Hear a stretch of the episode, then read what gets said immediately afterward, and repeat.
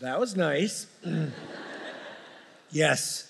Thank you. You know, uh, man, shredding my birthday. That's exactly what I want, brother. So that's you, my, my 80s rock and roll just came alive there. So I really appreciate that, even though I know that was the Beatles. But um, yeah, it is my 18th anniversary of the 16th remembrance of my 21st birthday today. So. Um,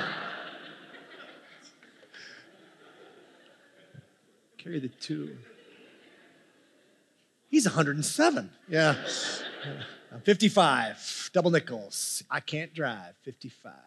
Anyway, uh, speaking of, uh, of, of, vintage, uh, since that is me, uh, you know, one of the slogans we have for this church is vintage Christianity for the next generation, and maybe we should have vintage pastors for the next generation. I don't know. But uh, one of the things that I have to kind of pinch myself over um, is the fact that we get the opportunity to worship in these spaces.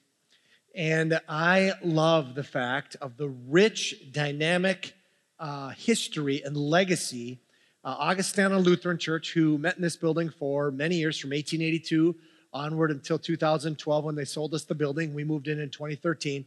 And the building right next to us, which we uh, use uh, uh, uh, in addition to this one and for worship, in uh, we moved downtown in 2003 which was actually two previous churches the church that built the building and then the church that occupied it for 75 years before we moved in in 2003 and in both and in both uh, services where we commemorated what it, god had done in these spaces and the moving forward both of them handed me a physical baton i still have them in my office of where they wanted to pass the baton on to the next generation. In fact, when we did it over at the other building, uh, my son at that time, uh, Calvin, who was seven, uh, asked, What are they going to do with that baton when I was sitting next to him before that part of it? And I said, Well, they're going to hand me that as a symbol of, you know, passing on to the next generation. And, and he just looked at me with kind of fear in his eyes and he said, Don't drop it, Dad. And, and I have done everything I can for these last few years. Just don't screw this up. Just don't drop it.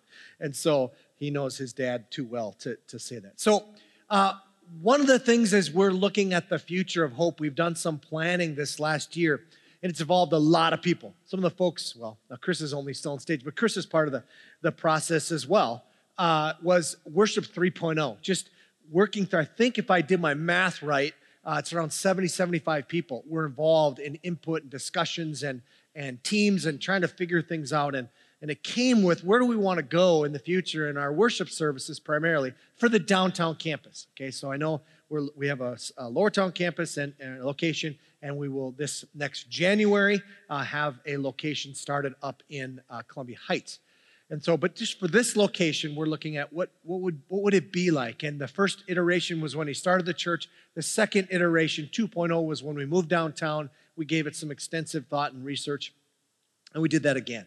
And so there were, out of that, there were 25 recommendations, a lot of which were just kind of small, little behind the scenes kind of things that involve, you know, different ways we're going to do things, but some of which are up front. And we're going to start unrolling those to kind of let you know. Uh, so some of them, uh, some of them are, are will take a long time to implement. Some of them will happen immediately. so come September 8th, there will be some changes because uh, September 8th is when we're kicking this off. And there's no other way, you can't ease into some of these things. For instance, worship times. We're changing the worship times, okay? Just a little bit. Uh, we're changing it from 8.45 instead of 9. Instead of 11, it'll be 10.30. Uh, and the reason for this is that it what we've gotten feedback over the year, especially from college students, uh, is that it it allows college students to get back, especially to their dormitories. And Hope still has a lot of college students, obviously not as many in the summer, but in the school year, and it allows them to get back in time for their dorm lunches and all that by 12, 15, 12:30 at, at the latest. And so it works out much better for that. Plus, it allows people to get out a little bit earlier for their days. And we've gotten a lot of feedback and I know there's people kind of on different sides of this. It, it means 15 minutes earlier uh, for uh, first service, but it means half an hour earlier for second service. So if you're here uh, at the 11 o'clock service, it would it would actually kick in at, at, at 10:30. Uh, and so how do we get? Wait a minute now. How does that math add up? right? And so one of the ways that it adds up is we're actually going to start on time. Okay, so, and I know you're like, there's this thing that's happened in Hope's history, and especially since we moved downtown, where there's this phrase. It's called hope time. Oh, I'm not on time, I'm on hope time. And so it just means that you're you're five to seven minutes late. And that and you think, well, that's kind of, they don't really start their services anywhere near on time. So, you know, and the reason was for that when we moved downtown was we had a lot of issues with parking and people getting used to that idea. And so, what's it like to come downtown and all that kind of a deal? Uh, it's been 16 years. I think you got it figured out. Okay. And so, we're moving to, to save five minutes, five minutes by actually starting on time. If you're late, we're always a church that loves late people. Just be late. I don't, that's fine. But just, just to let you know, heads up, September 8th, starting then, it will start on time.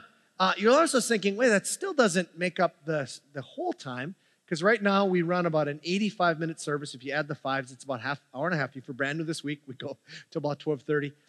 Here's the deal, though. That doesn't work with you. Just just leave. I mean, I don't mean that that sounds bad, but I'm just saying it, it's okay. But we're going to shorten that a little bit. Our worship service are going to go from 85 minutes to 75 to 80. And we're just a lot of research we've done in different ch- churches and kind of looking at that. What is that? Uh, where, where does that come from? Well, five minutes of that will come from the starting on time. And the other five minutes are, believe it or not, we are going to shorten our sermon length a little bit. not today. September 8th. Not today. Trust me, because we're in this question series right now, and I got a doozy. So, uh, and plus, part of that is uh, Core actually did this a couple weeks ago. He ended early, and he got a lot of heat from the children's because they're like, whoa, whoa, whoa, what's going on? Are we implementing this already? I was like, no, I just ended early. Don't do that because they're still doing things with the kids and it just kind of messes everything up. I see kids workers going, yeah, what's the deal? We're just having our good part now and you're coming and getting the kids. So, uh, and you could get your kids anytime too. That's fine too. Just go ahead if that's what you want to do. So, wow, am I Norwegian today or what? Just do whatever you want, you know? Don't want to make you upset. Hey, I have a question. We're in a series this summer on questions, and we took this spring and we got a whole bunch of questions from folks. And we, uh, Erica Messerly did a great job of putting them on a, on a spreadsheet, kind of summarize them, put them in, in, in, different chunks. And man, it was a whole bunch uh, of, uh, she had actually tabs. This thing was way organized. And it allowed us to say, what are, if we're going to do 10 weeks, what are some of the themes that kept coming up in that? And definitely, uh, we got quite a few se- uh, questions on the issue of sexuality. So, uh, one of the, then just what was God thinking when He created sex? What, what, was, what was that all about? So that's where we're going uh, today. So uh, if you if you if you're downtown and you're on our um, Hope My Hope CC, which if you're not, you want to be, you can just go to our our webpage, hopecc.com, and then just sign up. There's a way to do that and get somebody to get you in. But it's kind of our way of we pass out information, all that. You got a list of all the questions we'll be doing this summer. It's on CORE's Monday communication, Monday musings, he calls it. Uh, and I sent some to a few weeks back. He sent all 10. This is the one we're going after uh, this particular week. Now, some of us grew up in homes where, uh, you know, there was very, very, very little talk about this issue completely, right? Like, for instance, in my home, I'm going to give you um, my the sex talk that I got. There, you just got the sex talk that I got. Uh, good luck, basically, you know. Uh, maybe it was a little more extensive than that, but not much uh, what was going on. Or maybe you were raised in a, a home where uh, the, the idea of just putting fear into you about sex was, was the way that it was communicated. I love what Tony Campolo says about that. We were taught that sex is a dirty, filthy thing, and you should save it for the person you marry. So that's just, that sounds nice, right? Or the complete opposite. Uh, maybe you maybe you're here today and and uh, maybe you were and maybe you still are, and that's okay. We man, if you're here today, we're really happy that. But we just view religion as as really a bad thing. It's like like toxic. In fact, like Christopher Hitchens says in his book, uh, his book is called "God is Not Great: How Religion Poisons Everything." I'm not sure what, he, what his opinion is on this. I'm trying to. Anyway, very interesting. If you know anything about Christopher Hitchens, uh, his brother is, does anybody know? Peter Hitchens. Peter Hitchens is a conservative columnist in England, a strong Christian, and Christopher Hitchens is a very strong anti religion, anti God. Uh, I don't know exactly where he falls politically, but fascinating. In fact, if you look on the Wikipedia site for this guy, it says that even when they were children, they didn't get along. It's like, well, why would you put that on your Wikipedia site? But anyway, it says they didn't get along, so they, they still don't, I guess. But uh, he says this He says, there still remains four irreducible objections to religious faith. Number one, that it wholly misrepresents the origin of man and the cosmos. In other words, uh, it's a wrong way of thinking that there was an ultimate capital C cause or intelligent design or God who had a purpose and created us. That's wrong. That leads then to number two that because of this original error, it manages to combine the maximum of servility. I had to look that word up. I put it in italics there so I understand what it means. It means basically that th- this idea that there is a God makes me a servant of that God.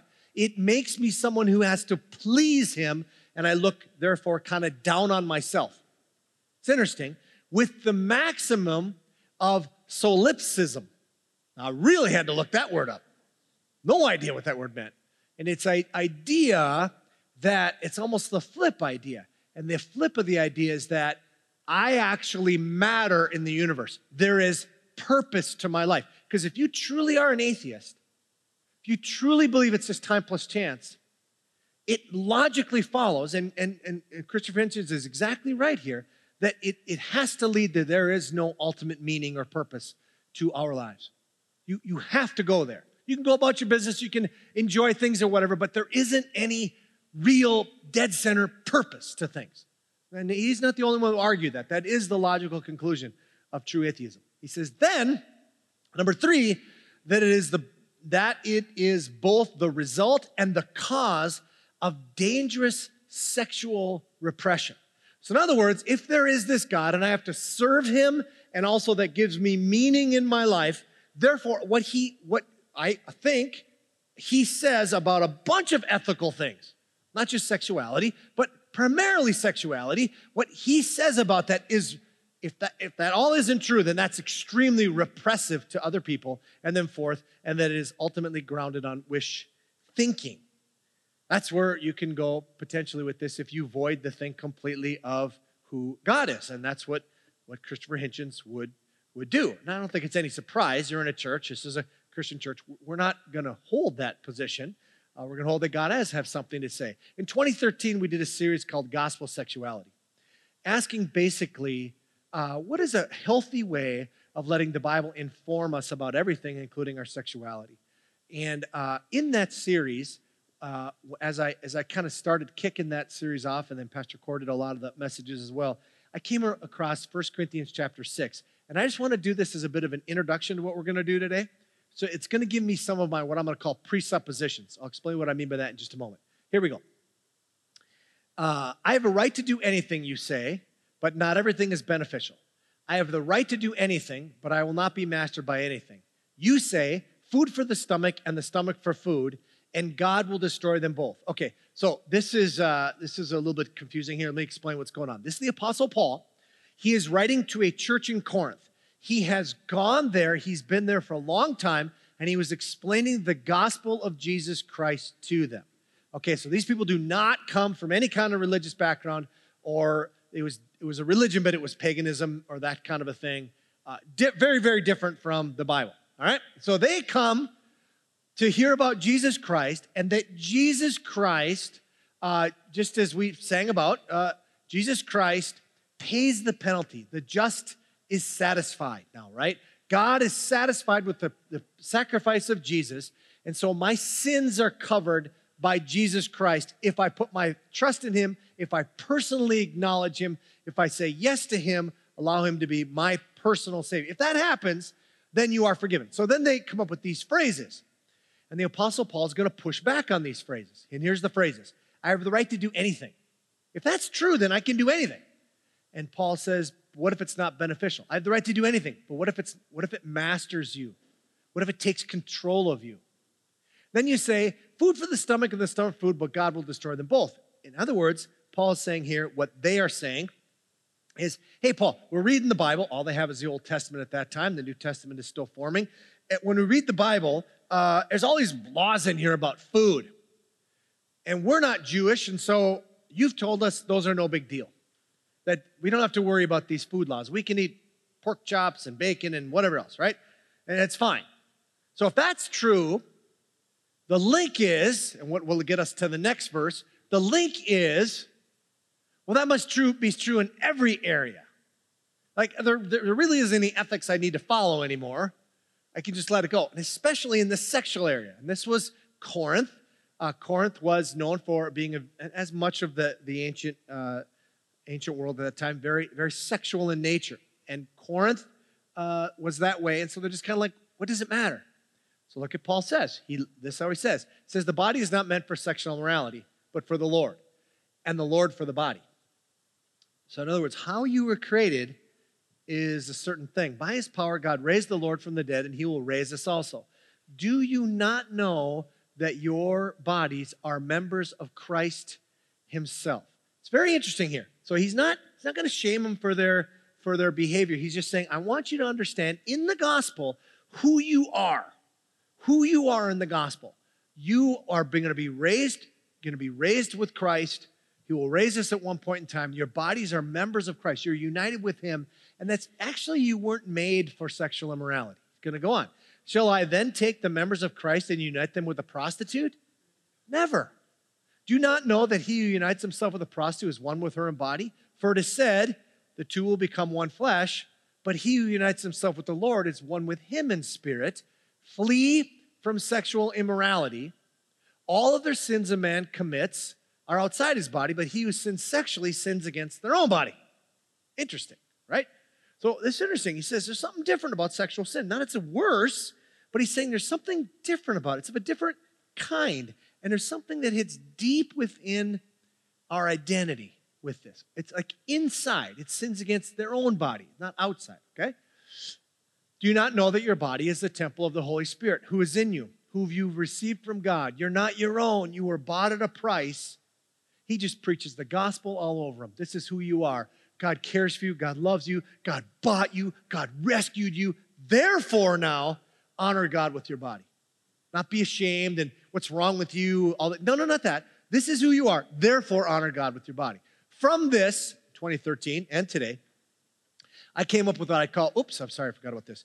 Uh, uh, Brendan Byrne, Byrne says this Verse 16 displays a psychological insight into human sexuality which is altogether exceptional by first century standards. He insists that it is an act which, by reason of its very nature, engages in expression the whole personality in such a way as to constitute a unique mode of self disclosure and self commitment. In other words, there is something deeply personal about our sexuality. It's, Paul totally acknowledges that. No doubt. So here's my three presuppositions. Presupposition is a fancy word, basically mean this. It's my starting point today. And if this isn't your starting point, I totally I can acknowledge that. Maybe that's something we could do if you want to do email or something uh, here. But right now, this is where I'm starting from based on this, and then I'm going to build off that. Three presuppositions. Number one is that sexuality is incredibly personal because it lands deeply on relational and identity issues. Two, we need the gospel to inform us about our sexuality. There's just so much out there that hits us that we need the gospel to inform us. And three, uh, everyone's sexuality is broken. No, no, one's worse or better. We live in a fallen world. We'll get to that in just a minute. We'll get, we live in a fallen world. Uh, there's nothing, there is no second class citizen here in the sexual area. Everybody is broken. It's, it's all not the way it's supposed to be. We'll talk about that in just a bit. That's my starting point, and we're going to launch off uh, from that. So, the point this morning is Uh, and actually, we're going to do two weeks on this. So uh, re- this week is going to be the issue uh, what was God thinking when he created sex? What, what, what exactly was he thinking when he did this? What's the point? Why do that?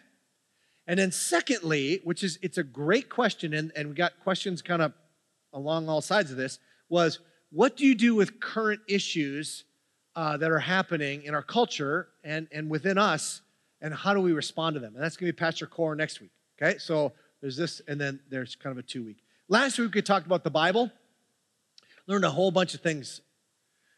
I, I was really encouraged, and I know I preached, it sounds funny, but I, I was encouraged to restudy this and to look at what does the Bible say about itself and what does it affirm and what do we believe it to be true? We believe that it is true. We believe that it's infallible. We believe that it's inerrant. We believe that it's life giving. We believe that it takes a lot of study and interpretation and knowing the culture and the times and all that. We, have got to spend time. We know that it. We believe in what's called progressive revel, uh, revelation. In other words, things are introduced, and we'll do this in just a minute, and then that concept gets further explained as we go along in Scripture, and, and they get more and more and more data points, and we get a full understanding of what's going on. And, and so that's what I want to go after today is what does the Bible teach about what's the point? And so if you're uh, brand new to Hope, uh, you're getting your money's worth today because today we're going Genesis to Revelation. And I mean it. so we're going the whole Bible, uh, not everything in between, but we are going to cover uh, quite a bit of ground. And what we're basically doing is picking high points along the way throughout Scripture and saying, what is it that Scripture teaches us about what, why did God do this? What's his deal? So, with that said, Genesis, starting the very first verse. In the beginning, God created. So, we, all due respect to Christopher Hitchens, yep, disagree with him. We do think that there's a designer, it's God. He's the one who did this. How he did it, I don't know. Wasn't there. But he did it completely on his own. And he was uh, uh, in, in charge of this whole thing. Was it a day? Was it a billion years? Billions and billions, Carl Sagan. Uh, I, I, don't know. I don't know. I wasn't there, but but he did. He was the one. Uh, he's the one that that caused this to take place. And when it comes to humanity, there's something very special. In Genesis one, it says, "So God created mankind in His own image. In the image of God, He created them, male and female. He created them." So, in other words, when, when we get to all the rest of creation, somehow has the fingerprint of God upon it. Scripture talks about that the, the uh, nature itself is a way for people to look at it and see that there's a, a designer, there's a, there is a God just by looking at the beauties and the wonders of creation. And there's something special beyond that about humans. Humans bear the image of God. Everything else has the, the fingerprint of God, but this is the image of God. It's his, it's his, his resemblance. Now, it's, we're not God, but there's a resemblance there. And right from the very beginning, he wants to go out and say male and female. He created them. When you get to Genesis chapter 2, we get an expanded version of what actually happened as God was creating. So we pick up this story. Adam is created first, he is alone. When you get to Genesis 2, Adam's sent out to work and there's things that happen. But when you get to verse 18, God says, It is not good that Adam is alone. I'll make a helper suitable for him. Now, a lot of people look at this and say the word helper seems derogatory. That's not what it's meant to be. The word helper there is means fit or the one who comes comes in and alongside in a way that is in a lot of ways and it's equal or and sometimes it's even used as it's greater. For instance, God is described as the helper of Israel. So this is not a value thing. Don't, that's not what it's saying here. It's saying someone who's going to be a perfect companion for him. All right? And so if you're familiar with the story, and I have to do this today, I've got to kind of move through things because we're going to, just for the sake of time, even though we're not yet short, I still have to do it.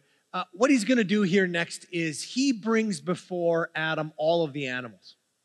And Adam is is there's a couple things going on. Adam's going to name them as they're walking by, but it says that that he also is uh, looking for a helper, right? So God brings all the different animals before Adam and he names them and then just says, uh, giraffe, but uh, I don't really want to hang out the giraffe. And we get close, beagle, beagle. I have a beagle. Beagles, bark. Yeah, that's, I, uh, I mean, not, maybe, maybe kind of man's best friend, but not man's helper, okay? Not, not, there's not much value add to Dakota, the beagle, at our house. You know, she's there, she's great, we love her, but you know, I'm saying, I just, yeah, yeah whatever. So, uh, so all that happens, and then after there's not found a suitable helper, God does something. And it says, So the Lord God caused the man to fall into a deep sleep. And while he was sleeping, he took one of the man's ribs and then closed up the place with flesh. So ribs could be like a piece or a chunk. Okay, so it took a chunk of Adam. So thing in all of creation in the account that is made not from nothing or the dust, Eve is created out of a chunk of Adam. Then the Lord God made a woman from the rib he had taken out of the man, and he brought her to the man. Now, if, if you've had premarital counseling with me, you know I like to make a big deal about this. So I ask, where, where was God compared to where Adam was taking a nap? Where did he build or construct or fashioned or whatever the phrase says, made a woman out of this chunk of Adam? Where did he do it? They're like, I don't know. It's like, well, was he right next to Adam? No, wasn't right next to Adam. Why? Because it says he brought her to the man. So there's some distance. Was it five feet? Was it 500 feet? Was it five miles? I don't know. But there's something that happens, and God brings Eve to Adam. It's important. You'll see that in a little bit, quite a bit, actually. Hang on to that thought for about 20 minutes. the man said, This is now bone of my bones and flesh of my flesh. She shall be called woman, for she was taken out of man. Isn't it interesting? The first thing he says. So you see, you see God bringing, bringing Eve and Adam. The first thing he says is, "That's now a helper for me." He doesn't say, "Ow." Ow, ow, oh, yeah, that's great. Ow. No, he just goes beyond the pain and looks at her and says, You're the deal. Since he's so used to naming stuff, he gives her a name. She should be called woman, for she was taken out of man. And now comes Genesis 2:24, which is the most important verse in the Bible on what God was thinking regarding sex. In fact, from this point on, sex and marriage and all that, right? This is it. And from this point on, it's going to build on this one verse. And here it is, verse 24. That is why a man leaves his father and mother and is united to his wife, and the two become one flesh. You leave your previous family, you leave the authority of that household.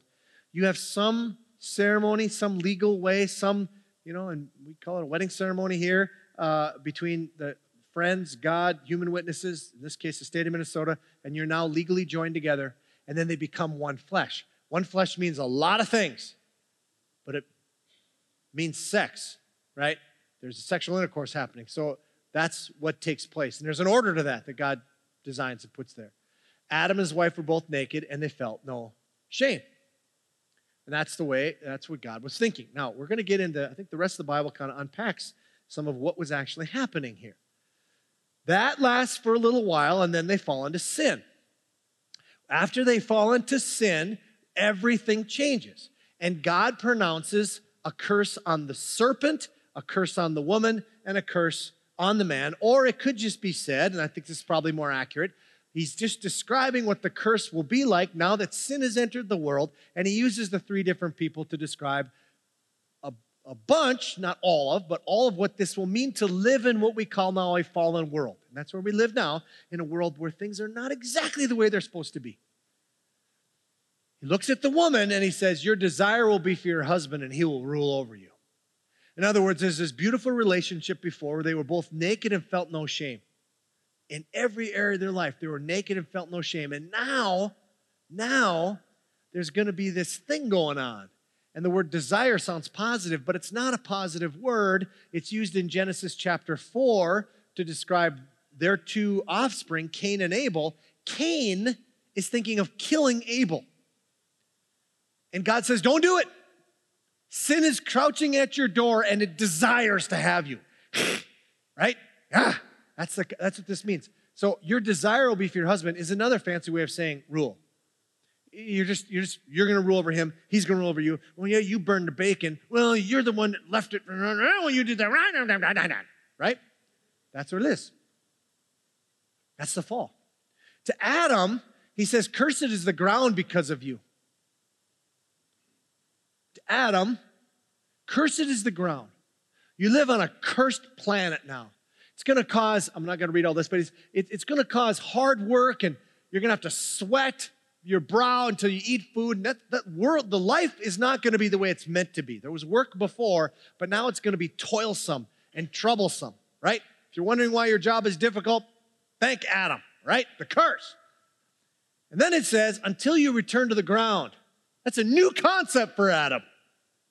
Why am I going back to the ground? Since from it you were taken Dust you are, and to dust you will return. That's death. Death is not a natural part of life. Death is a part of the curse because we live in a fallen world. Right after this, after the curse, you find, Je- oh, excuse me, oh, and I think C.S. Lewis nails this, just completely nails this. When he talks about in Chronicles of Narnia, where he says it's always winter, but never Christmas. Just describing that's what life is like in a fallen world. It's winter, it feels cold in some ways. Now, don't get me wrong, there's great things that happen in this life. I love to laugh, I love to have joy. But at the same time, there's deep sorrow, and there's deep pain, and there's deep struggle, and there's failure, and there's sin. All kinds of things. Just open a newspaper, you can see it. Always winter, but never the joy and completion that Christmas would bring. When you get to Genesis chapter 4, we keep moving on in, in our little study here of, of sexuality through the scriptures. And it says, and I use the ESV here because the I usually use the New, New International Version. That's the version I prefer. Uh, and I'll explain why in just a minute. Now, Adam knew Eve, his wife, and she conceived and bore Cain, saying, I have gotten a man with the help of the Lord. Okay, so the firstborn, firstborn is a guy by the name of Cain uh, to Adam and Eve. And uh, it says the way that that child came about is because Adam knew Eve. Adam knew, that's the word, knew, right? Now, for those of you wondering where children come from, it does not come from playing 20 questions with another person. Oh, I feel like I really know you now. Uh oh. No. The NIV does a great job and they interpret the verse for you. It says, And now Adam made love to his wife, and she conceived and gave, right? So it, it, it fills it out. But the author's trying to get something across to you that, that just having sexual intercourse is not what this the point was. The point was an intimacy, a knowing another person, a safe, covenanted intimacy, right? And that, that's what he's trying to get across here. And then there's a benefit. Benefit was this child. Now, as we move along from there, I'm going to go really quick. So I'm going to go from Genesis almost to the end of the Old Testament. So, long story. You get this. Uh, you, you, get this uh, people called Israel, and they are they are got starts with one guy by the name of Abraham. Has a son. Uh, it goes uh, many sons from there, and it, it just starts expanding. And the story of Israel being God's special people on the earth is filled with high points and low points. And then the high points come back up a little bit, and the low points get a little deeper, and the high point and low. And it just kind of keeps going and it keeps going way down. Until you get to a point in Israel's history where God says, Enough. That's it. You're no longer a nation. And he, they were in a land called Israel. And in that country, other countries came in, defeated them, and not only defeated them, but took them, many of them, some of them stayed right there, but many of them they took out and brought them into other lands. Those are called the exiles, okay? So during that exilic period in the Old Testament, when all these nations are, had taken over uh, the people of Israel, and they're all over the place, God raised up some people called prophets, and they wrote to them, these people in the exiles, and what God is trying to do is to get them to understand what got them there. One of those prophets is a guy by the name of Ezekiel. Ezekiel, uh, is a really interesting prophet. And uh, I'm going to read to you from Ezekiel 16. I'm going to read only, I'm going to read about half the chapter uh, because I want to keep my job. So you can read the other half on your own. It gets really graphic. Okay? And so we want to keep this thing PG 13. I would say that's, uh, uh, uh, yeah, pretty close to R. So I, I, maybe not, maybe a little less, but to let you read it on your own homework. Uh, now everybody's like, hey, get me to Ezekiel 16. Yeah, what is he talking about? What God's trying to communicate to them is what happened and who exactly are you, Israel? And he's going to explain this. Here it goes. The word of the Lord came to me.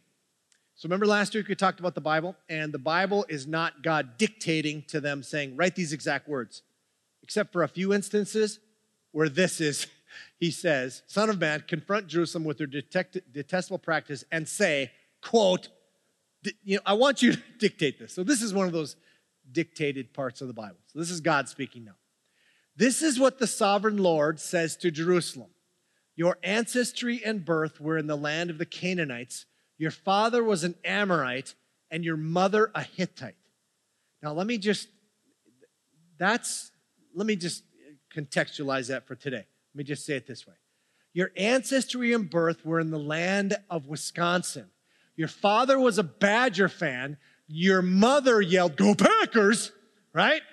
This, well, that went over poorly in this service. Maybe a, a little resistance here. Sorry about that. Uh, I don't know what else uh, to say, but just pray for you. The uh, so the, the concept is these are this is he is saying you don't have any noble birth whatsoever. He is saying you actually come from your enemies. These are as the Canaanites, the Amorites, the Hittites. They were not people that they looked highly upon. That's who you are. He says. On the day you were born, now he's going to use an analogy. Here's the analogy your cord was not cut. So uh, you're laying there and you've got your afterbirth still attached to you.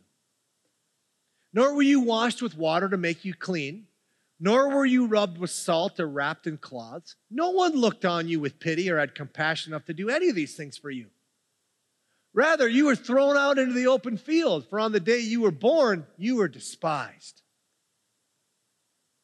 Then I passed by. There's nothing noble about you. But I passed by and I saw you kicking about in your blood.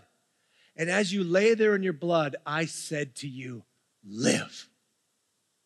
I made you grow like a plant of the field. You grew and developed and entered puberty. Your breasts had formed and your hair had grown, yet you were stark naked. Later I passed by, and when I looked at you and saw that you were old enough for love, I spread the corner of my garment over you and covered your naked body. I gave you my solemn oath and entered into a covenant with you, declares the sovereign Lord, and you became mine. Okay, it's an analogy. So any at any point in time, you can go, ooh, that's weird, right? I know, but it's an analogy. So you're already like, okay, there's a guy that walks by, and he's an older guy because he sees, and then now he's gonna marry this. When, ooh, that's weird. Don't, don't, that's not the analogy. Just let the analogy be weird when it's weird, because it's weird and just let it go. What God is saying is, you are nothing special about you. I helped you, I raised you, and then when you were old enough for love, I covenanted with you, I married you. I gave you my solemn oath. I entered in covenant with you, and you were mine. And look how he describes this I bathed you with water and washed the blood from you and put ointments on you. I clothed you with embroidered dress and put sandals of fine leather on you. I dressed you in fine linen and covered you with costly garments.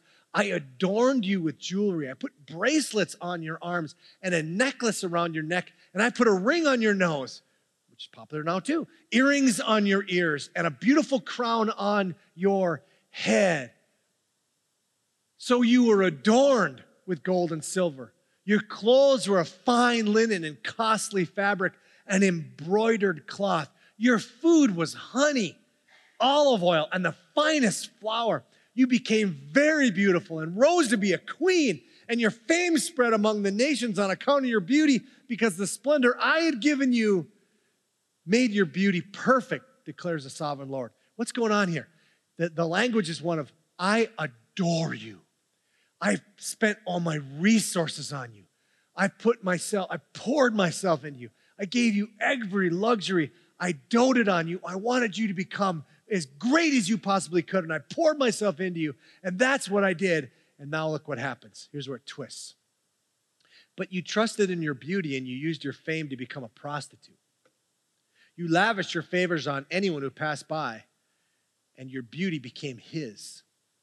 You took some of the garments to make gaudy high places where you carried on your prostitution. You went to him, and he possessed your beauty.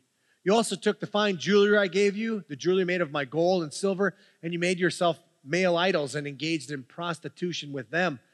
And you took your embroidered cloths to put on them, and you offered my oil and incense before them. So, the very things I did to make you beauty, now you're using to shun me and push me away. And you're going out, you're going away from me, and you're going to other gods, and you're going to other people, in this case, other lovers. Also, the food I provided for you, the flour, olive oil, and honey I gave to you to eat, you offered as fragrant incense before the Lord. That is what happened, declares the sovereign Lord. Now, if you keep reading, he's going to go on to say, listen, most prostitutes, uh, when, when, when, they, when they sell their sex, uh, they get paid. You don't, you pay. And he goes on and on to talk about this like a scorned lover idea. And God uses this analogy here to get them to understand what has happened in our relationship. This is what has happened. This is why you're in exile. Okay? That's a key place. We're going to come back to this in a little bit. Now, when we get to the New Testament, what does Jesus have to say about this? Jesus says, uh, speaks about this. It says, when, when Jesus had finished saying these things, he left Galilee and went into the region of Judea to the other side of the Jordan. Large crowds followed him, and he healed them there. Some Pharisees came to him to test him, religious rulers of the day. They're testing him. Not in a positive way. It's not like taking a math test. This is a, they're going to ask him a tricksy question. They asked, and here's the tricksy question Is it lawful for a man to divorce his wife for any and every reason? Every word of that sentence has been pre thought, premeditated. They are out to get him because they know that however he answers this question, they're going to follow it up with a gotcha. We gotcha. However, you answer this, it's an unanswerable question. Is it lawful for a man to divorce his wife for any and every reason? If he says, sure, go ahead, they'll say, well, don't you believe what God thinks about marriage? And if they say no, they'll say, well, it says it's okay in the Bible, so therefore you don't believe the Bible. They're going to get him, right? And normally Jesus does not deal with tricksy questions. He just kind of goes, Shaw, uh, tells him a story or something. This time, he answers them. It's fascinating. Haven't you read that at the beginning the Creator made them male and female? Genesis 1. And said, For this reason, a man will leave his father and mother and become united to his wife, and the two will become one flesh. Genesis 2:24, which we've read before. So they're no longer two, but one flesh. Therefore, what God has joined together, let no one separate. And it's key in that sentence where, where, where the question where they say, for any and every reason. So at that time, culturally, it was a deal where if a man wanted to divorce a woman in that culture, all they'd have to do is look at the woman and say three times, I divorce thee, I divorce thee, I divorce thee. She's out. That's it. And if she has to leave in that way with shame, for whatever reason, you burn the bagels in the morning, and she's gone, she's faced with a life of poverty and perhaps worse. Okay? Aha! Now we got you, Jesus. You answered it. Why then did Moses command that a man give his wife a certificate of divorce and send her away? Moses said, said that. He said, if you're going to divorce your wife, give her a certificate of divorce. Why? So she's not filled to a life of poverty. If she doesn't have the certificate of divorce, she cannot get remarried. If she has this, she can get remarried. In that culture, a, a woman on her own, especially maybe middle age, she's got very, very few options. Perhaps to become a prostitute would one of the options she would have to live. Okay? So he says, give her the certificate of divorce. Ah, look at Jesus answered. Moses permitted, he didn't command you to he permitted you to divorce your wives because your hearts were hard. But it was not this way from the beginning.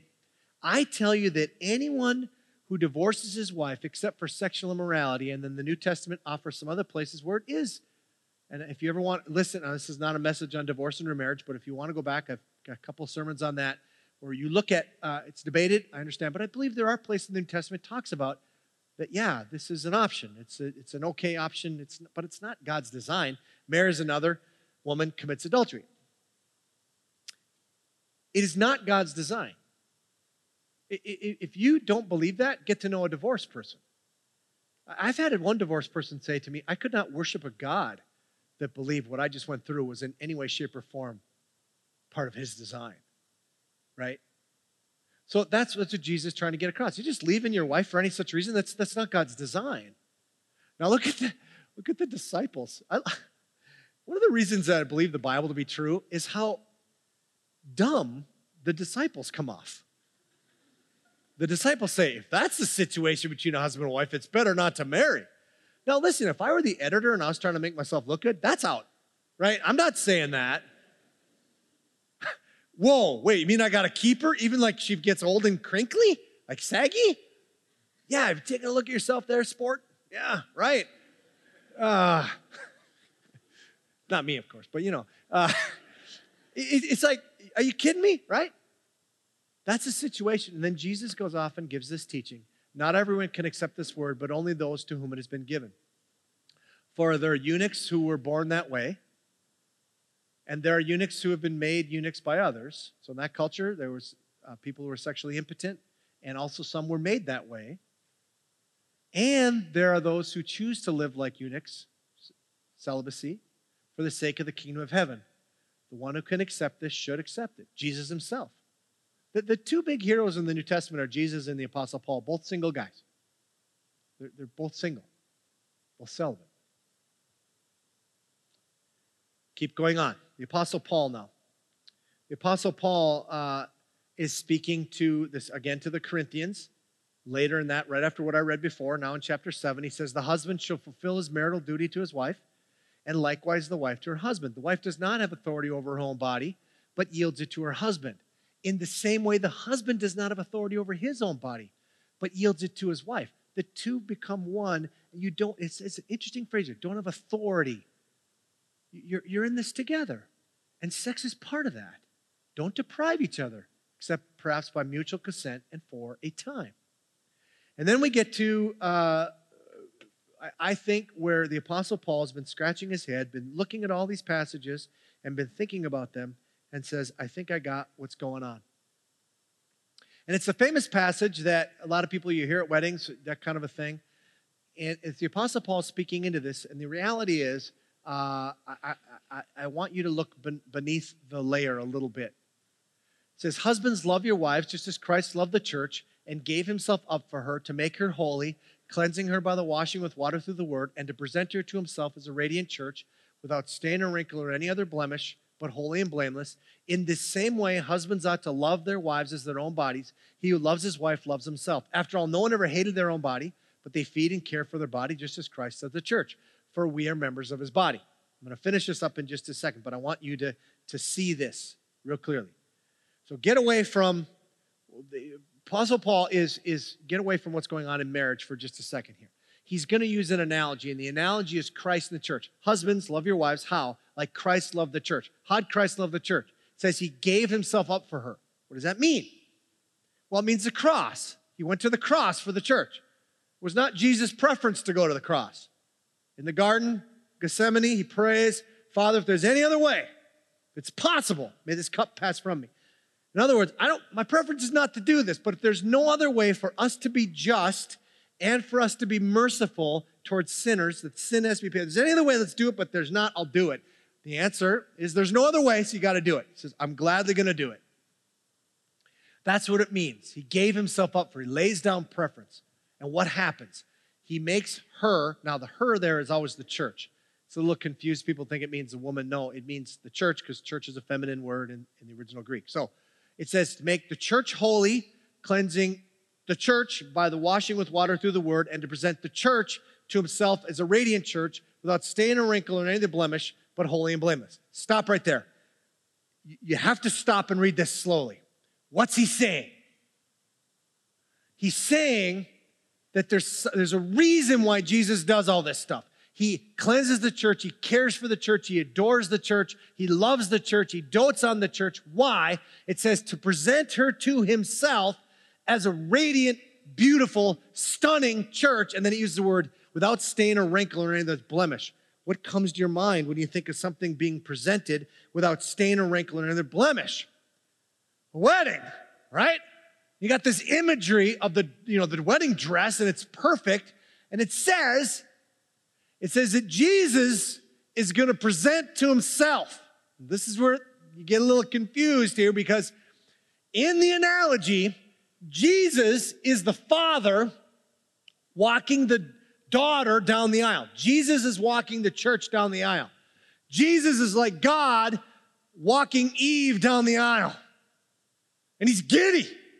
Can't wait to show this. I again, I don't know how far it was. Whatever the distance was that God walked, he's a giddy to show Adam. And Jesus is preparing the church, the bride. In the analogy, you're all the bride if you're a follower of Jesus. Jesus is preparing the bride for, this is where the analogy gets weird, but just hang with me, for Jesus. Okay, so Jesus is preparing you to come down here, and then Jesus, the groom, is watching this going, Come on, girl, come on. That's you. That's the point. It's not a small point, it's a big point. That's why he does this. And I'll, I'll prove that in just a second. In this same way, husbands ought to love their wives, their own bodies. He who loves his wife loves himself. After all, no one ever hated their own body, but they feed and care for their body, just as Christ does the church, for we're members of his body. And then he quotes from Genesis 2 24. Imagine that. For this reason, a man will leave his father and mother, be united to his wife, the two become one flesh. This is a profound mystery, but I'm talking about Christ and the church. What the Apostle Paul just said there is, we thought that you thought that I was explaining marriage by using Christ and the church as an analogy. Let's back the bus up way back to creation. God created marriage and sex to be an analogy of what he thinks about you. That's the point. right? However, each one of you must love his wife as he loves himself, and the wife must respect her husband. If you go all the way to the last book of the Bible, and we'll close with this. Then I saw a new heaven and a new earth, for the first heaven and the first earth had passed. And there was no longer any sea. This is the end of the days. This is the when God makes all things new. I saw the holy city, the new Jerusalem, coming down out of heaven from God, prepared as a bride beautifully dressed for her husband. And I heard a loud voice from the throne saying, Look, God's dwelling place is now among the people, and he will dwell with them. They will be his people, and God himself will be with them and be their God. What, what's this analogy? Of all the analogies you could use to describe the end of days when everything's going to be made right and we're going to have this intimate relationship with God, what does he use? The wedding moment when they come down that aisle prepared for her husband. So, all that said, let me summarize. God created sex to be received as a gift and exp- experienced at His uh, direction in the covenanted relationship of a marriage. Forever increasing intimacy and benefit. That's all important. But what you have to scream, and what you have to scream to yourself if you're trying to understand sex today is simply this it is an illustration of his relationship with, with us. That's the point. What's the why did God create sex? so you could know God. That's the reality. Now, what does that practically mean? Very practically, very quickly. This week I, I stumbled across Shannon Ethridge's webpage, and she's got a book written, The, the uh, Passion Principles, in which she starts to get a gospel sexuality. Uh, what does that practically mean? It's, I, I was really encouraged by this she, she writes about where some of this started to click for her. And it happened when she was working on her master's degree. Let me read just a couple paragraphs from her website. I was working toward my master's degree in counseling human relationships at Liberty University when my human sexuality professor, Dr. David Lawson, posed this shocking question to the class How is your relationship with God sexual in nature? Silence. All of us students sat there in our desks wondering is this a joke? It was no joke. It was our honest to goodness, serious as a heart attack assignment to discuss this deep theological question in a small group setting for the following two hours. Two hours? Wouldn't two minutes be enough? I thought. Little did I realize that, I, that we could have chewed on this topic for two full days and still not have exhausted all of the possibilities. Our small group tossed about all kinds of insightful responses, such as the fact that in both our sexual relationships with our spouses and in our spiritual relationships with God, there is, and now she lists what you're really learning. Trust, vulnerability, genuine interest, full acceptance, deep desire, true communion, closeness, connection, life giving transference, openness, honesty, humility, risk, intimacy, passion, purpose, pleasure, transcendence, euphoria, completion, synergy. That's just her list. You could do more. And all of those are not met perfectly in human experiences, but they are met perfectly with God. It's an analogy. It's trying to get something across, whether you're married or single. This topic is a huge topic. Like I said, we're going to spend another week on it next week. If you got grabbed an insert on the way in, I have a bunch of resources for further study. If you want to get that on the website, hopecc.com, up it'll pop at least now for a little while. You can go to the once the sermon is up. Let me just close uh, by just asking you this, and this is the point of today. Are you letting the gospel inform your everything? Fill in the blank. Everything goes in there including and especially sexuality. Let's pray together.